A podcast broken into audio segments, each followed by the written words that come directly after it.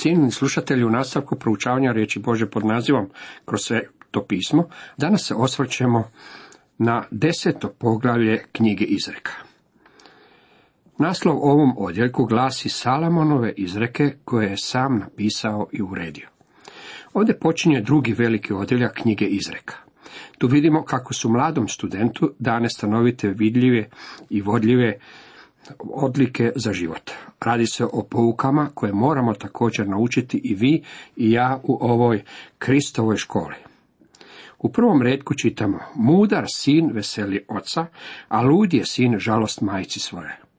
Mudar sin veseli oca.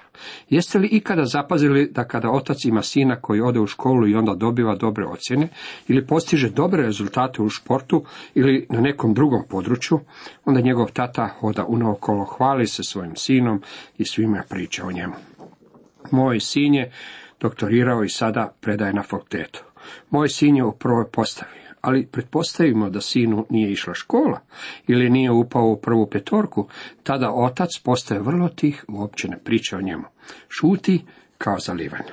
Lud je sin žalost majci svoje. Majka je ta koja se žalosti u takvim trenucima.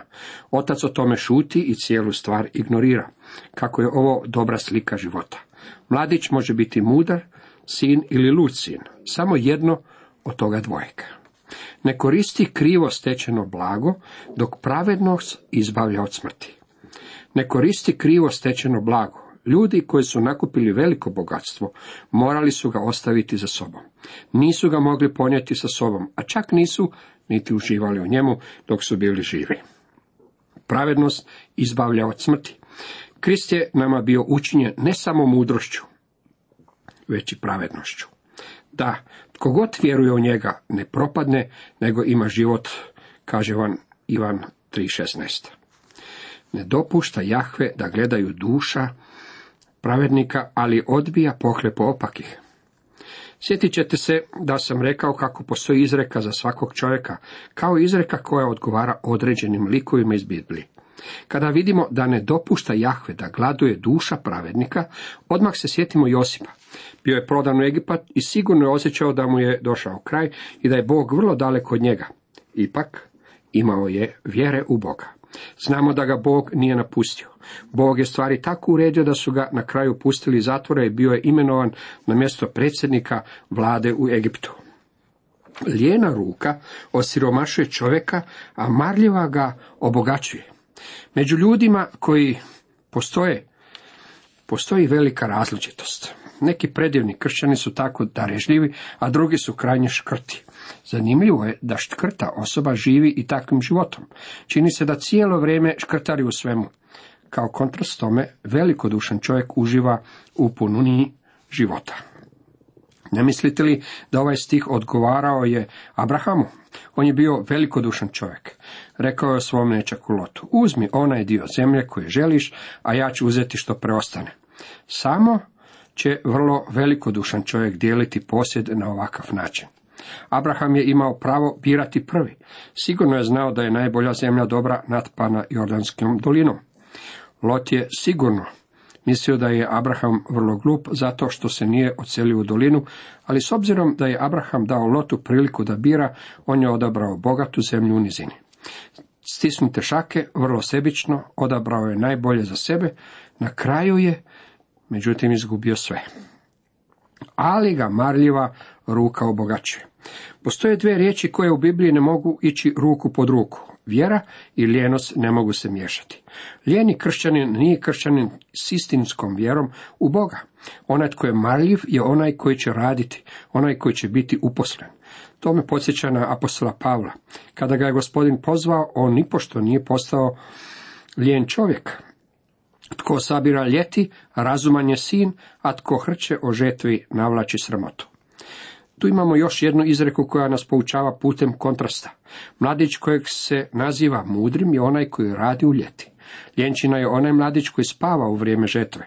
To nije čovjek koji je spreman obaviti posao do kraja.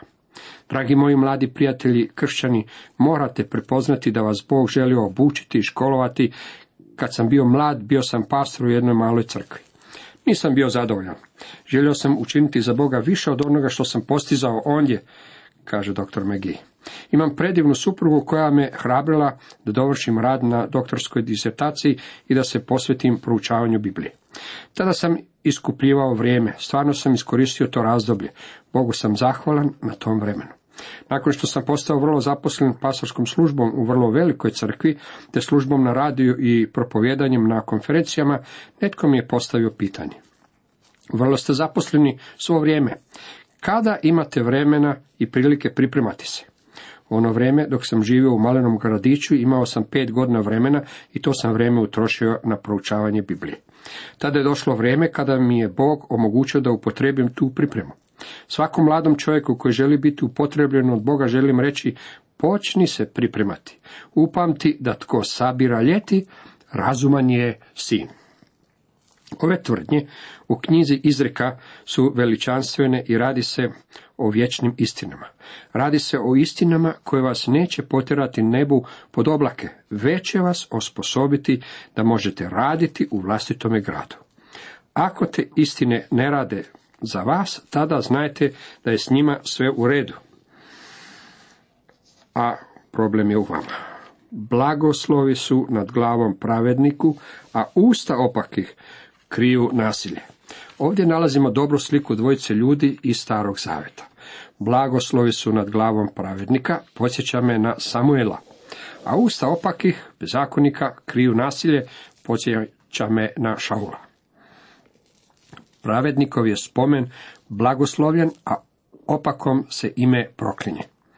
Ovu izreku povezujem sa stanovitim pojedincima koji su pred nekoliko godina bili vrlo poznati, ali danas sjećanje na njih blijedi. Mišljenja sam da će ljudi ovog naraštaja biti zaboravljeni u sljedećih 50 godina. S druge strane, sjećanje na ljude poput Dvinga Modija, koji su postigli nešto za Boga, živjeće i dalje. Tko je mudra srca, prima zapovjedi, dok brbljava luda propada. Brbljav je doslovno blebetav. Radi se o čovjeku koji stalno govori. On je mudar u vlastitim očima. Kao kotrans ovome mudro srce prima zapovjedi. Sjetimo se kako je postojao kralj imenom Nabukodonozor koji je poslušao Danielov savjet i to mu je bilo na koristi napredak. Postao je i drugi kralj imenom Baltazar. On je bio luđak, kraljevska gozba, jedne večeri označila je njegov svršetak i svršetak njegovog kraljevstva. Tko nedužno živi, hodi bez straha, a tko ide krivim putovima, poznat će se. Tu istinu imamo izraženu i u jednoj današnjoj izreci. Poštenje je najbolja politika. Tko žmirka okom zadaje tugu, a tko ludo zbori propada. Ovdje nalazimo jednu vrlo zanimljivu stvar. Oko i usta moraju biti u skladu. Kada vidite da netko nešto kaže i pritom namigne okom, to znači da nije mislio na ono što je rekao. Njegova usta i njegov um nisu u skladu. Kada postoji nesklad na tom području, onda nastaje dosta žalosti. Kome odgovara ovaj stih? Što biste rekli o Judi? Judin poljubac svakako je bio poljubac izdaje. Poljubac je namijenjen izražavanju čuvstva, ali za Judu to značenje zasigurno nije imao. Na usnama razumnoga nalazi se mudrost, a batina je za leđa nerazumna čovjeka. Cijeli svijet dolazio je slušati Salomonovu mudrost, ali batina je za leđa nerazumna čovjeka karakterizira njegovog sina Roboama. On nije htio slušati savjeta mudrih staraca. Slušao je mladiće koji su odrasli s njim. Kao rezultat toga donio je podjelu i građanski rat svome narodu, kako to čitamo u prvoj kraljevima 12. Mudri kriju znanje, a luđakova su usta blizu propasti. Mudar čovjek svo vrijeme sakuplja znanje, a luđak svo vrijeme jednom nogom stoji na kori banane, a drugom u grobu. Pravednik prirađuje za život, a opaki prirađuje za grijeh. Ovaj stih podsjeća me na Kajna i Abela. Pravednik prirađuje za život, Abel je uzgajao ovce, te je za svoju žrtvu prinio jedno janje. Opaki prirađuje, to je proizvod bezakonika, za grijeh, to je bio Kain. U pobuni je primio za žrtvu plodove zemlje. Apostol Pavao Izrazio je to na sljedeći način u poslanici Rimljanima, osmom poglavlju, šestom redku. Težnja tijela jest smrt, i ove su riječi upućene kršćanima. Smrt za njega znači odvojenje od Boga u smislu zajedništva. Bog neće biti u zajedništvu s osobom koja je na umu samo tjelesnost. Kada se u knjizi izreka kaže pravednik prirađuje za život, to je zajedništvo s Bogom. Abel je bio spašeni čovjek, opak i bezakonik priređuje za grijeh, karakterizira Kaina. Tko se naputka drži, na putu je života, a zabluđuje tko se na ukor ne osvrće. Ovo se može primijeniti na Apšaloma, Davidovog sina. On nije htio prihvatiti ukor, učinio je veliku pogrešku u želji da otme kraljevstvo iz ruke svog oca. Lažljive usne kriju mržnju, a tko klevetu širi, bezuman je. Uistinu je strašna stvar kada se netko pretvara da vam je prijatelj, a kasnije otkrijete da vam je taj čovjek u stvari neprijatelj. Taj čovjek je u stvari luđak. Nakon nekog vremena uhvatite ga u njegovim pravim nakanama. Tko god kleveće, također je bezuman. Bog je dao vrlo preciznu zapovjed s tim u svezi. Ne raznosi klevete među svojim narodom, čitamo u Levitskom zakoniku 19, 16. redak. U nastavku kaže ne mrzi svoga brata u svom srcu. Dužnost je koriti svoga sunarodnjaka. Tako nećeš pasti u grijeh zbog njega. Nemojte laskati čovjeku kada ga u stvari mrzite, ali jednako tako nemojte čovjeka niti klevetati. Tim je riječima opisan jedan čovjek u svetome pismu. Sjetimo se kako se Joab pretvarao da je prijatelj Abneru. Namamio ga je izvan grada, a zatim ga je ubio. Pravednikove su usne hrana mnogima, a luđaci umiru s ludosti svoje. Ponovno se prisjećam Samuela, velikog suca u Izraelu, koji stoji kao kontrast Šaulu, kralju koji je ispao luđak. Gospodnji blagoslov obogaćuje i ne prati ga nikakva muka. Postoje ljudi koji žive u nasladama i užicima i smatraju da tako dobro proživljavaju svoj život. Međutim, kako se približavaju svome svršetku, život im postaje nepodnošljiv. Gledao sam jednu gozbu na kojoj su se okupili političari, a koja je bila prenošena na televiziji. Svi uzanici na gozbi bili su bogati ljudi i došli su onamo kako bi svojim donacijama podržavali svoju stranku. Zapazio sam da u tom mnoštvu nije bilo niti jednog sretnog lica. Kamera je prikazala cijelo okupljeno mnoštvo. Pomislio sam. Gleda ih na gozbi gdje se pričaju šale, ali ne vidim niti jedno sretno lice.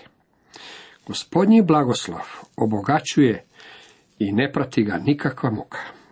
Suvremeni kršćanin sa svojom indiferentnošću prema moralnim i doktrinalnim zabludama, kao i raskalašenim načinom življenja, propušta veliki dio onoga što Bog za njega ima. Dalje kaže, bezumniku je radost učiniti sramotno djelo, a razumnu čovjeku biti mudar. Ovo je dobar savjet za mlade ljude.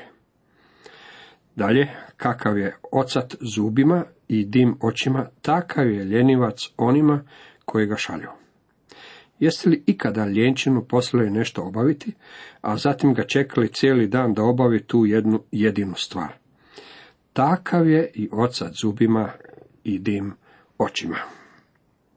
27. redak kaže, strah gospodnji umnaža dane, a opakima se prekraćuju godine. Ovo je svakako vrijedilo u starozavjetno vrijeme. Bog je obećao duge dane onima koji mu budu poslušni. Možda ćete pomisliti, ne obećaje li to i danas? Ne, nama obećaje vječni život. To će biti život veće kvalitete kao i kvantitete. 30. redak. Pravednik se neće nikad pokolebati, a opakih će nestati s lica zemlje. Promotrimo malo povijest imajući ovo pred očima. Svi veliki svjetski vođe, kraljevi i knezovi nestali su sa lica zemlje. Faraoni, carevi, Aleksandar Veliki, Napoleon, nikoga od njih više nema. Opaki neće nastanjivati zemlju. Jednako tako, komunizam neće doživjeti pobjedu, ali što je još zanimljivije, neće prevladati niti demokracija. Bog naime ima oblik vladavine koja mora biti kraljevstvo. Neće postojati diktatura jednaka diktaturi Isusa Krista, kada preuzme vladavinu na ovoj zemlji i pravednik se neće nikad pokolebati. Cijenjeni slušatelji, toliko za danas.